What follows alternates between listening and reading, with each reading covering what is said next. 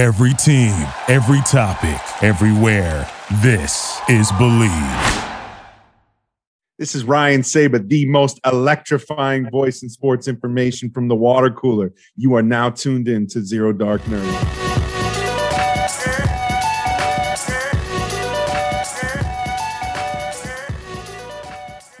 All right, ladies and gentlemen, welcome back to another amazing episode of Zero Dark Nerdy, the world's most notorious pop culture podcast. The filthiest of the filthy. This is your boy Brian, aka El Nino. And today we have a very, very special guest in the building celebrating the 50 year anniversary of Willy Wonka and the Chocolate Factory. Before we get into that, we got a very special word from our sponsor. The month of June is heating up with a ton of exciting sports action, and Bet Online is where you can find it. From basketball and hockey playoffs to baseball's marquee matchups, including prop bets and futures, Bet Online has all the latest odds, news, and information for all your sport betting needs. Visit the website today or use your mobile device to join and receive your 50% welcome bonus on your first deposit. So before the next tip off, face off, or pitch, head on over to Bet Online and start playing today. Bet Online, your online sportsbook experts. So again, ladies and gentlemen, we do have a very special guest in the so building. Again, without any further ado, to Mike TV himself from the original Willy Wonka and the Chocolate Factory, Paris Themmen in the building. Well, Paris, again, thank you so much for uh, for joining us today. How's everything going on your end? Uh, good. A little early uh, today. It's 7:09 a.m. I started at 6:20 out here in LA, so uh, a little bleary, but uh, none the worse for wear and tear. well, we definitely appreciate it. I know, I know it's early as heck over there. And uh, again, thank you so much for your time. So we are coming up now on the 50th anniversary of Willy Wonka and the Chocolate Factory. And just got to ask you, I mean, you know, is it true what people say, like, has time just truly, truly flown by? I mean, can you believe it's been 50 years? Uh, you know, it's crazy that it's 50 years later and, and uh, this thing that I was in, we're still talking about for sure. Mm-hmm. Um, uh, but the other thing you said is more almost like a philosophical question. I mean, in terms of you know how we experience time, right? Right. So, in one sense, uh, it, if you frame it one way, uh, you can remember a lot of everything that happened, and it was a long, long road. And in another sense, it seems like it went by in a flash. So, uh, you know maybe that's a that if we do a metaphysical piece another time we can talk about that. Gotcha. Definitely definitely for for another time. So in, in regards to that you know time in your life i mean can you talk a little bit just about the audition process? I mean i'm sure it was uh, probably crazy chaotic. I don't even remember looking up you know trying to figure out some some data on it how many kids auditioned. But do you remember how many kids auditioned just for your role as mike tv and and what was that process like for you Sure. So I didn't, uh, I wasn't there when every other kid auditioned, but I do have a sense of it, uh, both from my own memory and also uh, I talked to Mel Stuart, the director of the film, later on.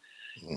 It was not a cattle call. It was not a big, crazy, chaotic situation. Uh, you know, I don't even remember seeing other kids in the waiting room uh, often because I did a lot of commercials and stuff before I did this. Mm-hmm. You walk into a room it's a you know especially with kids that are you know under 11 like i was 11 when i did this but i started when i was six so okay. you can imagine uh, the the cacophony of uh, although now meanwhile these kids are sort of sort of trained to behave and and you know just chill and wait in the waiting room. But inevitably, they're kids, you know. So there's a whole there's a whole lot of chatter going on. But this wasn't that at all. Um, no, uh, in the room certainly it was just me and and Mel and maybe uh, one or two other people, and uh, we read from the book because um, they didn't have a script yet, okay. and um, uh, they thought about casting me as Charlie, but didn't. And um, uh, you know, I read for Charlie, but uh, yeah, I guess they just figured I was I was better as as Mike TV. Uh, I was a little younger also. I was 11, and uh, the guy who played Charlie, Peter Ostrom, mm-hmm. was 13, and uh, okay. most of the other kids were were a couple years older than me. So yeah, no, I was the sort of the little one. It's almost like uh, you know, in a Disney movie, they'll always have like a a bunch of ducks trailing the mom or whatever, and they always have that last one. You know, uh-huh. that was uh-huh. me. gotcha, gotcha. No, that's that's excellent. So in regards to the movie coming out, uh, you know, phenomenon, and, and of course we've seen that it's standard, you know, it's definitely stood the test of time throughout all these years. Like, how drastically did your did your life change after that uh, process, just of being in the movie, and and how well received it was, just you know, not just nationally but globally. Uh, it absolutely changed my life, uh, but not immediately. Uh, it was not hugely popular until maybe it started to really gather steam about 15 years later. So if we made it in 71, uh, yeah, maybe maybe not 15, 10 to 15 years later, uh, early 80s, somewhere around there, they started showing it on TV once a year, and uh, that was the only way you could see it. Uh, maybe even late 70s, you know, right before DVD. Uh, I'm sorry, video, uh, VHS. Mm-hmm. So. Um, you know, zero dark nerdy. I know you guys are film nerds, so uh, yeah. I mean, in the sort of in the scheme of things, you know, there was, there eventually was VHS, and uh, then it became very popular because of that because it was very rented. It was rented all the time, mm. and it grew. You could you know trace the arc. Since then, it's pretty much just gone up and up and up. You know, and uh, but right before that VHS moment was was this time when they would show it on TV once a year, mm. and but but in between seventy one and let's say I don't know eighty or seventy eight something like that, mm. it it really wasn't that popular. So yeah. you know when I was the most recognizable as my character um, those were not years where I was getting recognized that much. Right. By the time I was getting recognized, it was already like, oh, you were that guy, but now I have to su- I have to subtract X number of years from your face. and uh, when I was doing comic cons and that kind of stuff, that mm-hmm. number was, you know, thirty years. I have to subtract thirty years from your face. You right. Know? So uh, was never a phenomenon where I was getting stopped on the street a lot. Um, from time to time, um, uh, people with photographic memories, sure. uh, visual artists, mm. uh, people who'd seen the movie a million times. And, you know, they're out there for sure. There are a lot of people that have actually seen it yeah. uh, more than I have, which is dozens of times. Sure. Uh, so, um, yeah, so it, it, happened, but not in the way that you're thinking about it, like maybe a, a um, you know, Macaulay Culkin would have experienced or something. Gotcha. Okay. Okay. So it's more the after effect, and then, like you said, with the the yearly showing, and then of course VHS changed the game for a lot of things. Uh, you sure. know, especially when it came to whether watching it at school or you know being able to rewatch it at home. And it is one of those things to where I do remember, you know, whether watching it at school or at home, it's like, all right, well, Willy Wonka's on, we're going to watch it. so, you know, I haven't talked about that in the last. You know, I've been doing a lot of press for uh, for the 4K DVD release um, mm-hmm. from Warner Brothers, and uh, nobody's brought up school, but I absolutely from fans have heard that a lot. Oh yes, I heard you know in second grade or whenever we had a weather day. Is that yeah. what you just said? Yeah, uh, we'd show it uh, in school. So uh, I think that's another way that it reached a lot of people. And of course, you know, anytime you're showing a movie to people uh, during their developmental stage. Uh, right. it's going to go that much deeper into their lizard brain, you know. So yeah. Uh, the people that love it really love it for that reason because they have a lot of you know, I mean, there's a lot to love about it, but also uh, because they they saw it young. Yeah, agreed. And I mean, when you're when you're younger, you know, obviously going back to those memories, you're thinking of a, a much better time. Even if you came up struggling, uh, if you came up rich or whatever, you know, some of our, fi- our, fondest memories come from our childhood, and a lot of that has to do with you know some of the movies and shows we watched. Hence, uh, Willy Wonka, and it's unfortunate too because kids now kids nowadays will not appreciate how awesome it was to see the teacher roll in the television with the VCR knowing that it wasn't going to be any homework or anything that day. It was going to be a movie, and if it was Willy Wonka, then fantastic. The whole class went crazy. So, and uh, you know, good point uh, in the sense that I think people focus a lot on. Um, uh, you know the bad the bad kids whatever we could talk about whether it's the kids or the parents and so forth but for lack of a better term the, the brats the bad kids uh, getting their comeuppance but uh, it's also very much a story about a kid who has nothing uh, making good you mm-hmm. know mm-hmm. Uh, you're talking about people struggling with poverty and that kind of stuff i mean uh, there's also the, the you know uh, it's easy to, to latch on to um, the uh, the cynicism, which is absolutely there in the film. I mean, Roald Dahl, right? Yeah. And the director and and Gene and everybody they were they were absolutely bringing that stuff out because um, first of all, it's something there for the adults, and um, also uh, you know, Mel was very much trying not to talk down to the child audience. You know, that was his approach, right. and I think that that's part of what made it very um, uh, lasting, long lasting. But uh, also, yeah, there's this whole other thing which is happening, which is uh, you know it, it, can it can happen to anybody. Lightning can strike, and uh, you can uh, no, nobody's uh, no anybody can be anything uh, depending on on I guess their dedication and the breaks. Yeah, no, I, I could not agree with you more. I mean, that, that sense of a golden ticket still resonates today, where it, if you do come from nothing, there is that chance out there, even if it's a slim chance that, you know, one day that we could all make it and get out. I think that was definitely, I mean, myself growing up in a, in a low income household, that was, you know, always the idea, whether if it was lotto tickets, whatever it may be.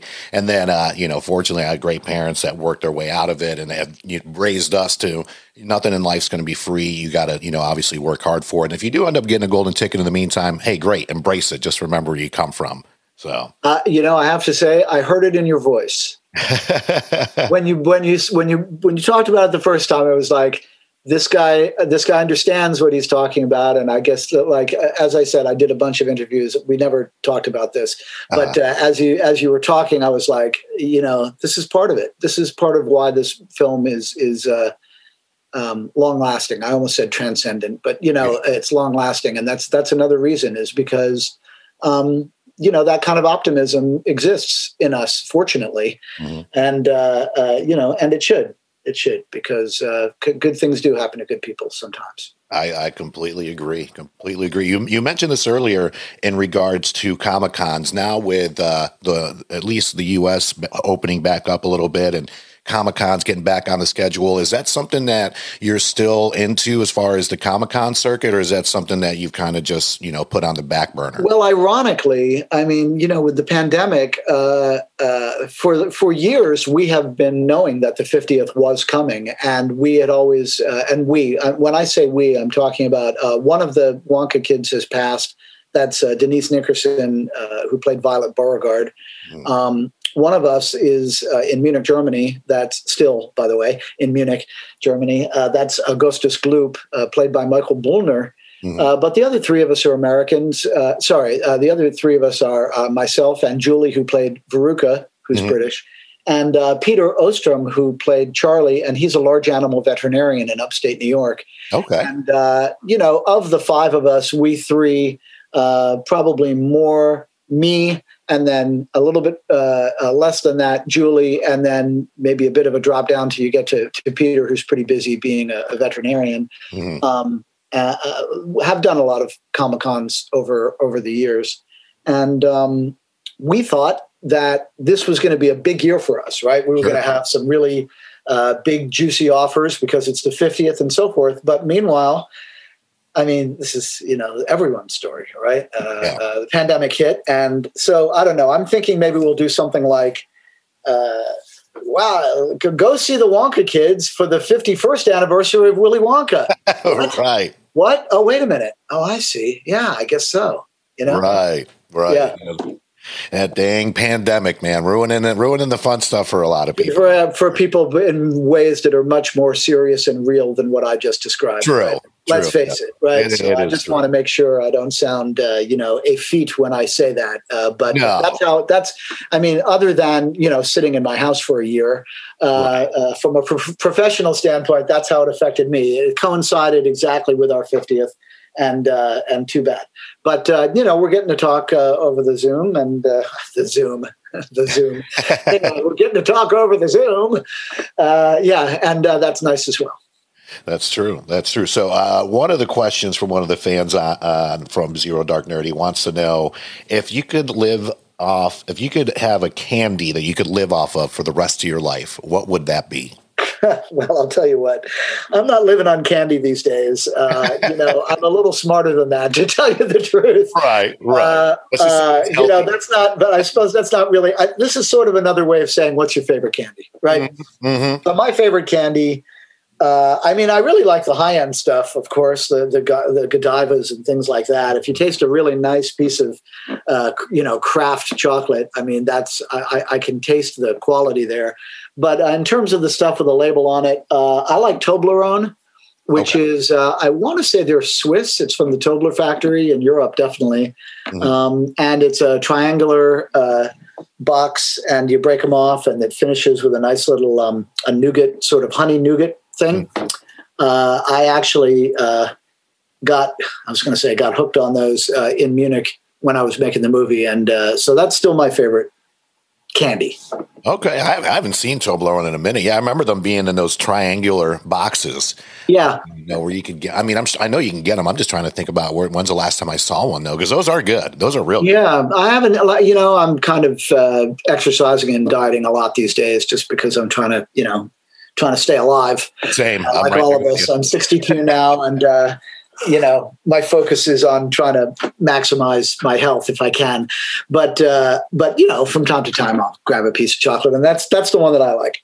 Okay. All right. Excellent. And then just kind of in regards to uh, to pop culture, like what are some things, whether if it's uh, you know intellectual properties, movies, music, TV shows that you're just you know really really kind of just super into, whether recently or even maybe some things that you grew up on that you loved then, but maybe not so much now. Sure. Um, you know, I like to think of myself. You mentioned all the travel. I've I've been to 62 countries around the world, so uh, on six continents. So I've I've tried to expose myself to art and to music and to uh, certainly to film. I mean, you know, because I'm talking to people about film all the time. I and also just because I love it, you know. So I don't know. Uh, I think some of the things that I love that Mike TV would have loved are uh, Breaking Bad, uh, The Wire. Um, you know, as I say those titles, they're kind of the things that everybody says. The Sopranos, you know, I mean, Right. these things ushered in the golden age of TV, right?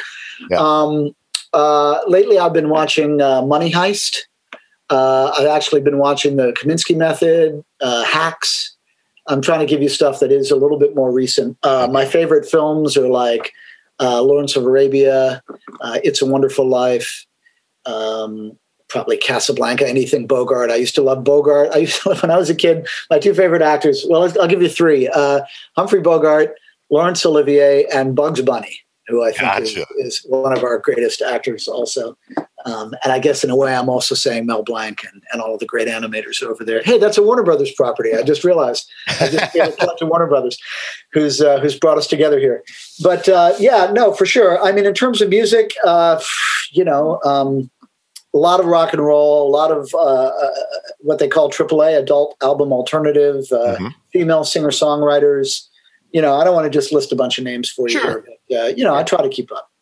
Okay, excellent. That's a good list. I mean, you got Breaking Bad on there, and then uh, Olivier. I mean, that's that's a, a excellent list. I myself am an old soul. Yes, I like some of the new stuff. I just turned forty this year, but I grew up with a dad that grew up in you know his version of the golden age of television. So the Munsters, the Honeymooners, I Love Lucy, all the stuff that he was watching at Nick at Night when he was a kid. Well, I know there was a Nick at Night then, but I was watching that as a kid. So my daughter, who is now about to be twenty, she's also a fan of Addams Family, Munsters, like some of the classics, things like that. And she's also a film student. So she has a great appreciation for classic films like I do, more than than most twenty year olds her, her And age. you know, when you go to Comic Cons, uh, as I have done, uh, you sit next to people, and that's half the fun is Yeah. who are you going to be sitting next to. But uh, Eddie Munster comes to comes to mind. Uh, uh, he was out there a lot, and um, you know, the Lost in Space crew, uh, they were out there a lot as well. Um, actually, Judy was particularly nice. I'm trying to remember her the the actress's name, but I used to sit next to her a lot. She was a real sweetheart, you know. Um, so uh, yeah, I've had I've been fortunate enough to sit next to some of the people that, that you're talking about. A lot of people from the era of, let's say, the honeymoons, they're just not here anymore. But uh, right. you know, when I was starting to do comic cons, I was I was catching some of the uh, you know some of the people that were still around from uh, from let's call it the first golden age of TV. Sure, sure. Gotcha, gotcha. I know we're running out of time here, Paris, and again, I really appreciate it. What, uh, you know, as far as do you have any upcoming projects? I know you said the Comic Con thing is obviously a little bit on hold because we're still recovering from the pandemic. But do you have anything, you know, coming up that you want to announce to the fans out there? And also, if uh, you know anybody wants to reach you, what's the best way to reach you, whether uh, in regards to social media or whatnot? Uh, sure. I mean, if you just, um, I mean, I know my social media addresses. I haven't written down here somewhere. Uh, I'm pretty sure that uh, Twitter, I'm I'm at Paris Themmen, and um, in uh, Instagram or Insta, as they these days say. uh, I'm Paris underscore Themmen, and that's P A R I S T H E M M E N. So uh, that's how people can find me. And uh, you know, in terms of pitching stuff or, or mentioning plugging stuff, uh, it's what I said. You know, they've done a really good job on the on the uh, DVD on the 4K DVD. Uh, I've seen it, and um, they have uh, again outdone themselves, and it looks pretty amazing. Uh, as a film geek yourself, you'd probably enjoy seeing uh, the richness of the colors and the HD and all that. So I, I do. That's what I've mention. Yeah, I'm looking forward to. It. I'm still one of those geeks that still buys Blu-rays and 4K and, and all that because you never know when the internet's going to go down. And I like to make sure I and I I built up such a collection over the years. I might as well just hold on to it and maybe add to it. So I like to have my own little mini blockbuster video in my house. So right. I'm looking forward to add this to add the, uh, the 50th anniversary of Willy Wonka and the Chocolate Factory to the uh, collection. So Paris, thank you again so much for your time. I really do truly appreciate it. Have yourself a wonderful week, and we look forward to catching up with you soon.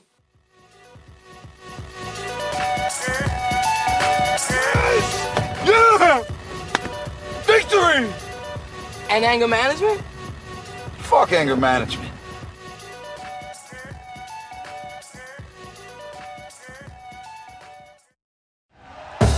Thank you for listening to Bleav. You can show support to your host by subscribing to the show and giving us a five star rating on your preferred platform.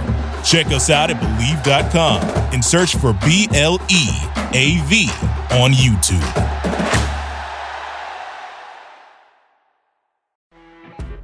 You know, when you're listening to a true crime story that has an unbelievable plot twist that makes you stop in your tracks? That's what our podcast, People Are the Worst, brings you with each episode. I'm Rachel. And I'm Rebecca. We're identical twins who love true crime cases that make you say, didn't see that coming, and we hate the people responsible for them. Listen to People Are the Worst now on Apple, Spotify, or wherever you get your podcasts.